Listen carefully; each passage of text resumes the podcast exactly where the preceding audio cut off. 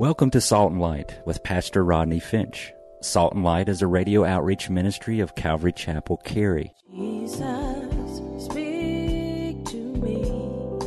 Open your word and reveal your heart to me. Salt and Light is a series of verse by verse studies through the Bible, focusing on its practical application to our everyday lives. Salt and Light is recorded live at Calvary Chapel, Cary in Apex, North Carolina. Stay tuned. At the end of the program, we will give you information on how to contact us, so be sure to have a pen and paper ready. Today, Pastor Rodney will be teaching from the book of Revelation, chapter 1. So grab your Bibles and follow along. Now, with today's teaching, here's Pastor Rodney. People that are ministers are real people. Now, I know you kind of get thrown off when people wear collars backwards and they look like the clergy. And you kind of go, ooh, clergy. I was at ground zero. And uh, at first, I, I couldn't get in because I, I, y'all know me. I had on my ball cap, my jeans, my t shirt, and I walked down there and they, they police all over the place. And I'm like, hey, you know, I'm clergy. And they're going, yeah, and I'm Michael Jackson. And because I didn't look like clergy, they didn't think I was. And so I had a struggle getting in. But finally did. You know, you get the idea that pastors and ministers, you know, are some special people. They're not. It's a calling that God places on their lives, but in reality, if you're called to ministry, you should be ministering to people. Your job, your function is to minister to people, not for people to minister to you. Jesus came to serve people. And if you want to be like Jesus, you must serve people. If you're in ministry, you serve people. It is my job to get low so I can lift you up to Jesus. That's biblical clergyism. Is that a word? you get the point. Clergy people should serve people. You know, oftentimes people refer to me as Reverend Rodney. Why are you laughing? People refer to me as Reverend Rodney, and I, I personally don't like that title. I would prefer to be called the Right Reverend Rodney.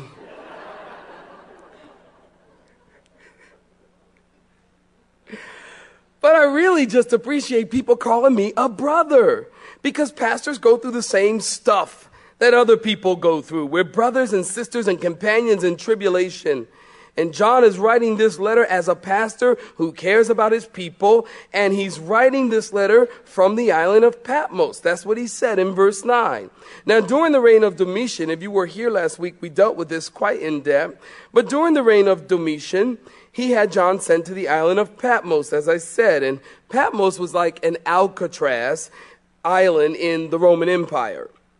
It was a prison without walls. It was a volcanic Island 50 miles from Ephesus, 10 miles long, 5 miles wide. Little food, little vegetation, rocky, barren, seemingly God forsaken island where men were sent to do hard labor and work in the mines and to die.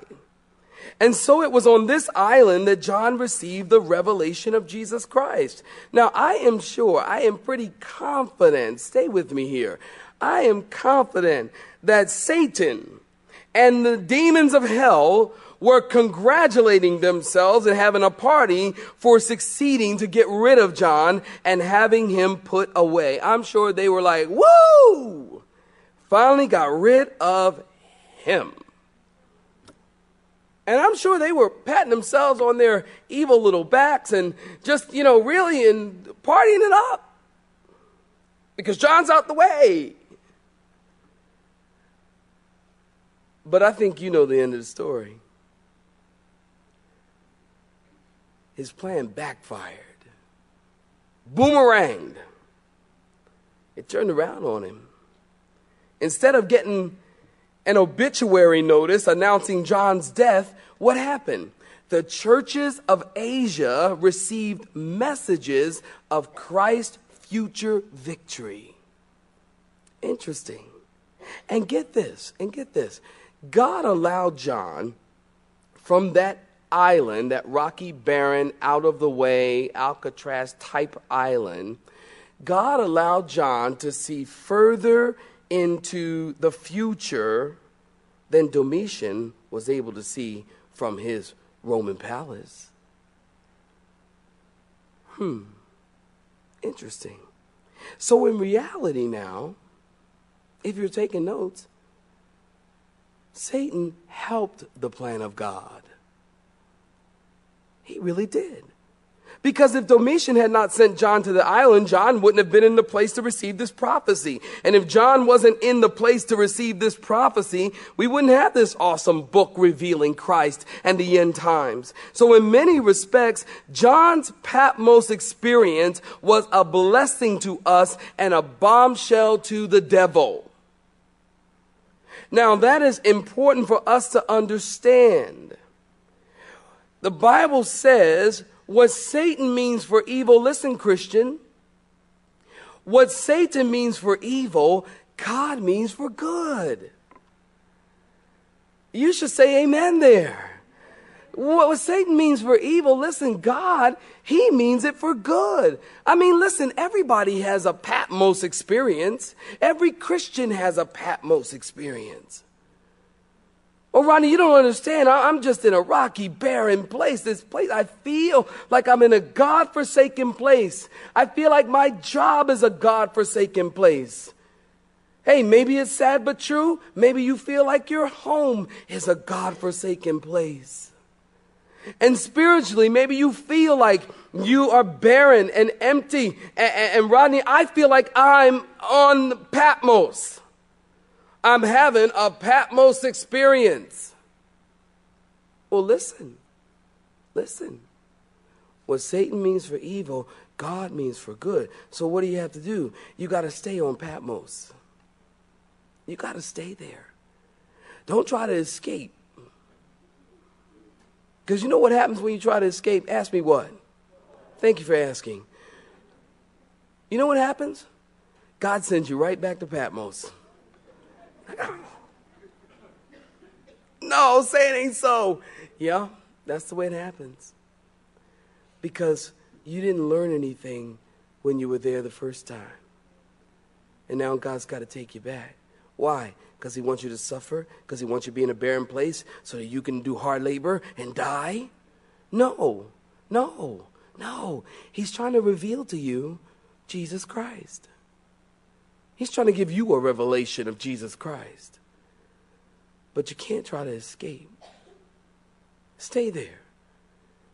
Deal with your Patmos experience. God will reveal himself. He will.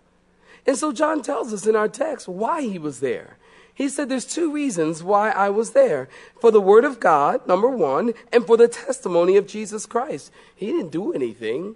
He, it wasn't like he was an evil person or a sinner or, or that, you know, he lacked faith. And so because of his lack of faith, God sent him to Patmos. No, quite the contrary. John was on, on the island of Patmos because he was full of faith. He was so full of faith, it kept spilling out. And he was telling people about Jesus.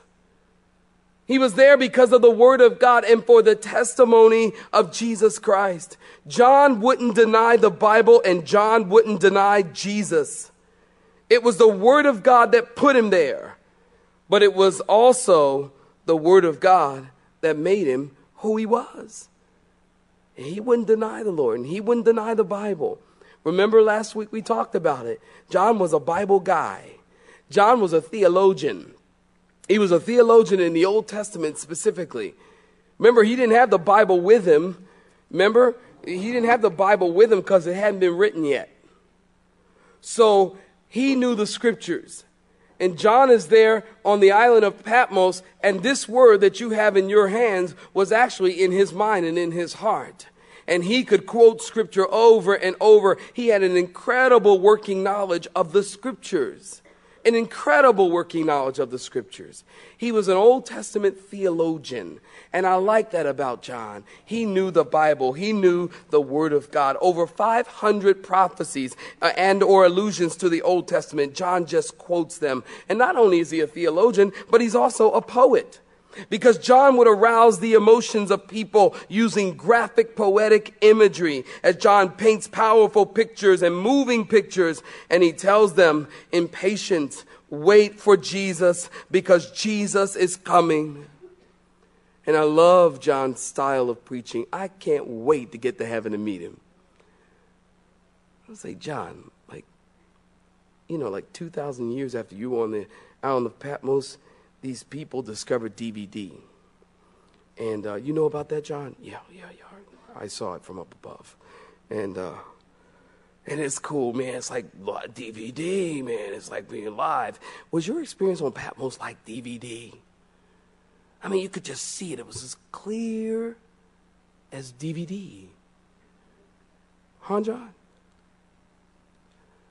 Because I think it was. Just clear. And he was a powerful preacher.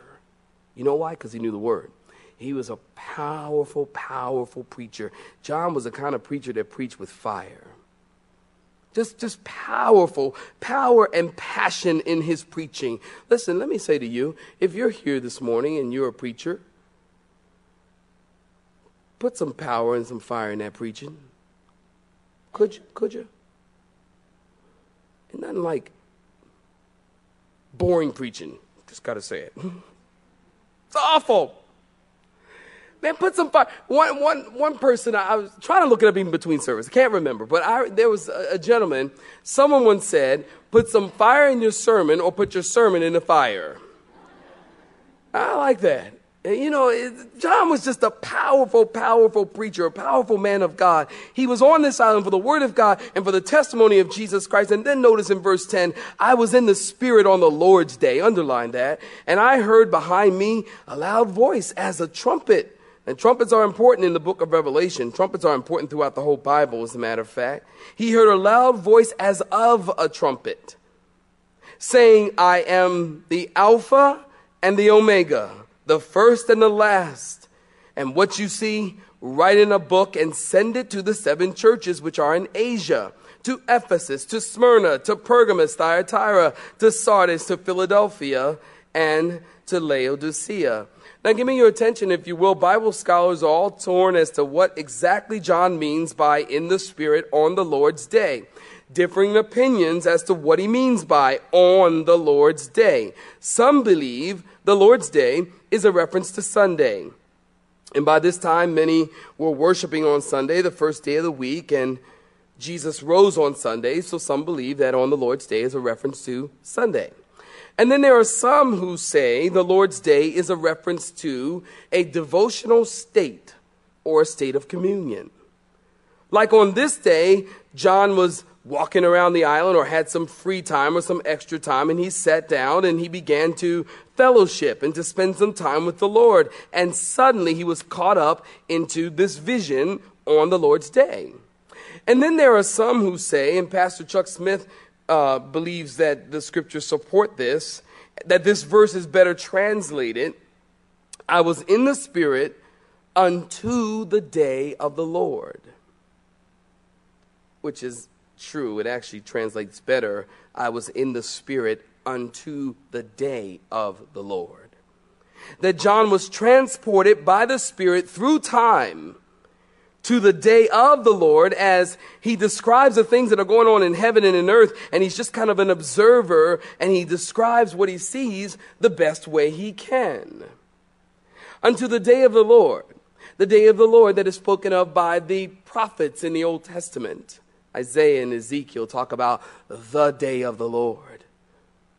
And he says, I was in the Spirit on the Lord's day. Either way, whatever your position on this verse, either way, we do know two things Jesus spoke and John listened. And that's the important thing. Now, notice John hears the voice as of a loud trumpet. And the voice said, I am the Alpha and the Omega, the first and the last. And what you see, John, write it and send it to the seven churches in Asia. Now, this isn't the Asia that we know today Singapore, Thailand, Hong Kong, Japan, not that Asia, but this is modern day Turkey. And notice Jesus chooses seven churches. Now, it's important to understand that there are more than seven churches in this area, but the Lord chose these seven churches. And God wants us to read the mail of these seven churches. Now, it is interesting as you look at your map, don't look there now, but as you look at your maps in your Bible, you will see that these churches are, in a, are positioned in a circular position. Very interesting. Why? Because the Bible teaches, this text will go on to tell us that Jesus, the lampstand, is standing in the middle of these churches. Very interesting. So, John's in the Spirit. He's told to write and send it to seven churches. And then I want you to see in verse 12 three very important words. Notice in verse 12, then I turned to see. I turned to see the voice that spoke with me. And having turned, I saw seven golden lampstands. Now, I really believe this is a word from the Lord for us this morning.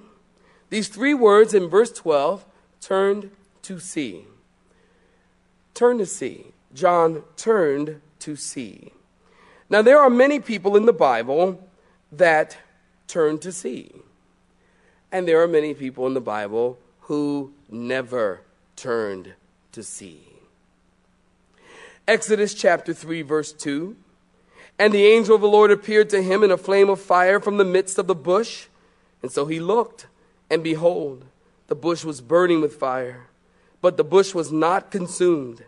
And then Moses said, I will now turn aside and see this great sight, why the bush does not burn. Now, some people would see the bush on fire and say, Hey, the bush is on fire, I better move my feet.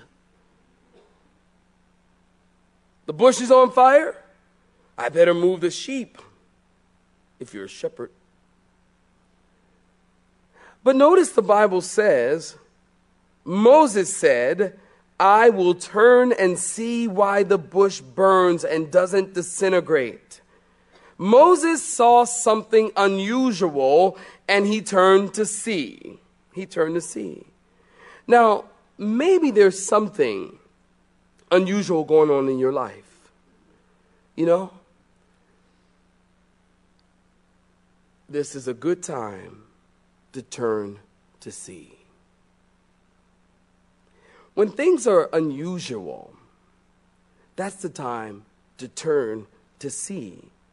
Because maybe God is trying to use the unusual, or God is trying to use, listen, the bizarre. Because God can do some bizarre things. Read your Bible. I mean, just stuff you go, what's up with that? God can do some bizarre things, and sometimes God uses the bizarre or the unusual things to get your attention. Jesus has been known to use bizarre things in the Gospels. How bizarre is this? Jesus walks up to a man. He puts his fingers into his ears. He's like, got his fingers in this guy's ears. He spits on the ground, and then he touches the man's tongue after he put his fingers in his ears with the wax still on his fingers. How bizarre is that? And, and, and the man is healed. I mean, he goes away, he's healed. How bizarre is this? Uh, what, what, was uh, Darren a couple of Wednesdays ago? Darren was talking about how Jesus walks up to this man, he spits on the ground, takes some dirt, he makes clay, he plops it into the blind man's eyes, and he told the man to go and wash in the pool of Siloam. Now, if I was the blind man, I'd be very happy to go wash mud and spit out of my eyes. How bizarre is that? It's very bizarre. And yet the Lord uses the unusual and the bizarre to get your attention because he healed the man. So sometimes it's time for us when something in our lives is, is going on as bizarre or unusual, it's time for us to turn and see what's going on in your life. You should be like John and turn to see what Jesus is trying to do in your life. And I think that if you take the time to not call your friends and not email people and not call the prayer chain, but just turn to see what God is doing, guess what? You'll get blessed and you'll find that you received a revelation of Jesus. Oh, just turn and see. Maybe the Lord's trying to bless you. That's what John did. He turned and saw. It's important to turn and see. I mean, think about it. What if the shepherds were who were watching the sheep and the angels they show up and they say, "I've got good news. The Messiah is being born. You should go and see him." Or what if they had not turned to see? They say, "Oh, we're busy shepherds. We're busy doing the shepherd thing. We don't have time to turn and see." What if they would have not turned and saw? But they did. We know the story. And they went to Bethlehem. And what did they see? They got a revelation of Jesus because they saw the baby Jesus, that beautiful baby Jesus. And, and, what about the Magi, the wise men? What if they had not turned to see? When they turned, they, they saw a star and they followed that star and they went in to see Jesus. And what would the world be like if they had not turned to see and bring Jesus gifts of frankincense, gold, and myrrh? What would the world be like? Our Christmas would be all messed up. Because I've got gold on my Christmas tree. What if they hadn't? It's important to turn to see. And what about Joseph? What if he had not turned to see? When the angel told him that the baby that Mary was carrying was the child of another man, he would have made a mistake. And Simeon, the old man, what if he had turned to see or hadn't turned to see the baby Jesus when Mary and Joseph brought Jesus to him? It was a fulfillment of prophecy given to him. And of course, what about Paul the apostle if he never turned to see on the road to Damascus? Where would the church be? We wouldn't have two thirds of the New Testament. We need to turn and see what God is trying to say, and especially, especially in times where things seem bizarre and unusual. And John turned to see in our text, and he heard the voice. It must have been 3D virtual reality. And what did he see? Notice in verse 12, he says, I saw seven golden lampstands. And then in verse 13, in the midst of the seven lampstands, one like the Son of Man, underline that, clothed with a garment down to his feet and girded about his chest with a gold band, his head and his hair white like wool, white as snow, and his eyes like a flame of fire. His feet were like fine brass or burnished brass, some of your Bible says. And if refined as if it refined in a, fi- in a furnace, and his voice as the sound of many waters. He had in his right hand seven stars, and out of his mouth went a sharp two edged sword. And his countenance, why, it was like the sun shining in its strength. Notice what John saw. Now keep in mind, the last time that John saw Jesus, he was a man walking on the earth. And now John sees Jesus as the Son of Man. Now, the Son of Man speaks of the fact that Jesus is relatable. He's the Son of Man. He is God and he is relatable. But also, the Son of Man has an important prophetic picture or element.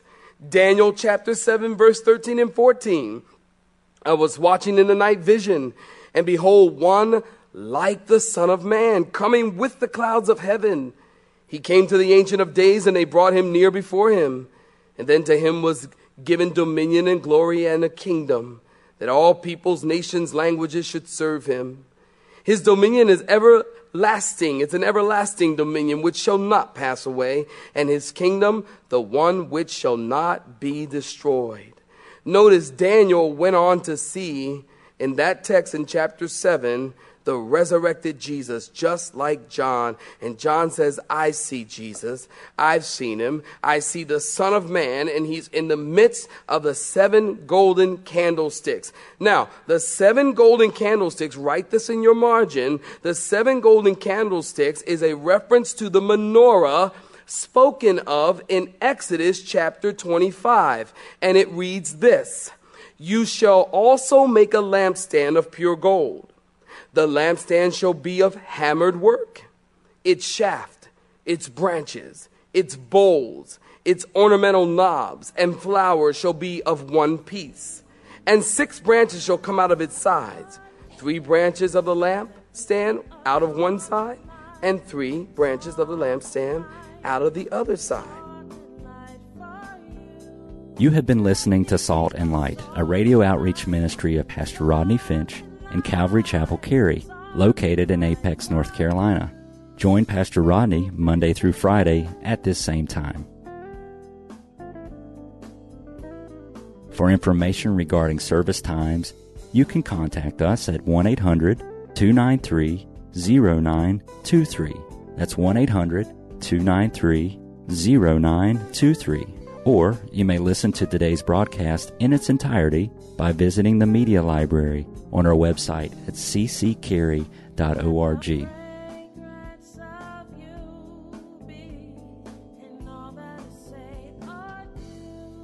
We would like to thank you for tuning in to Salt and Light and pray that you have been blessed.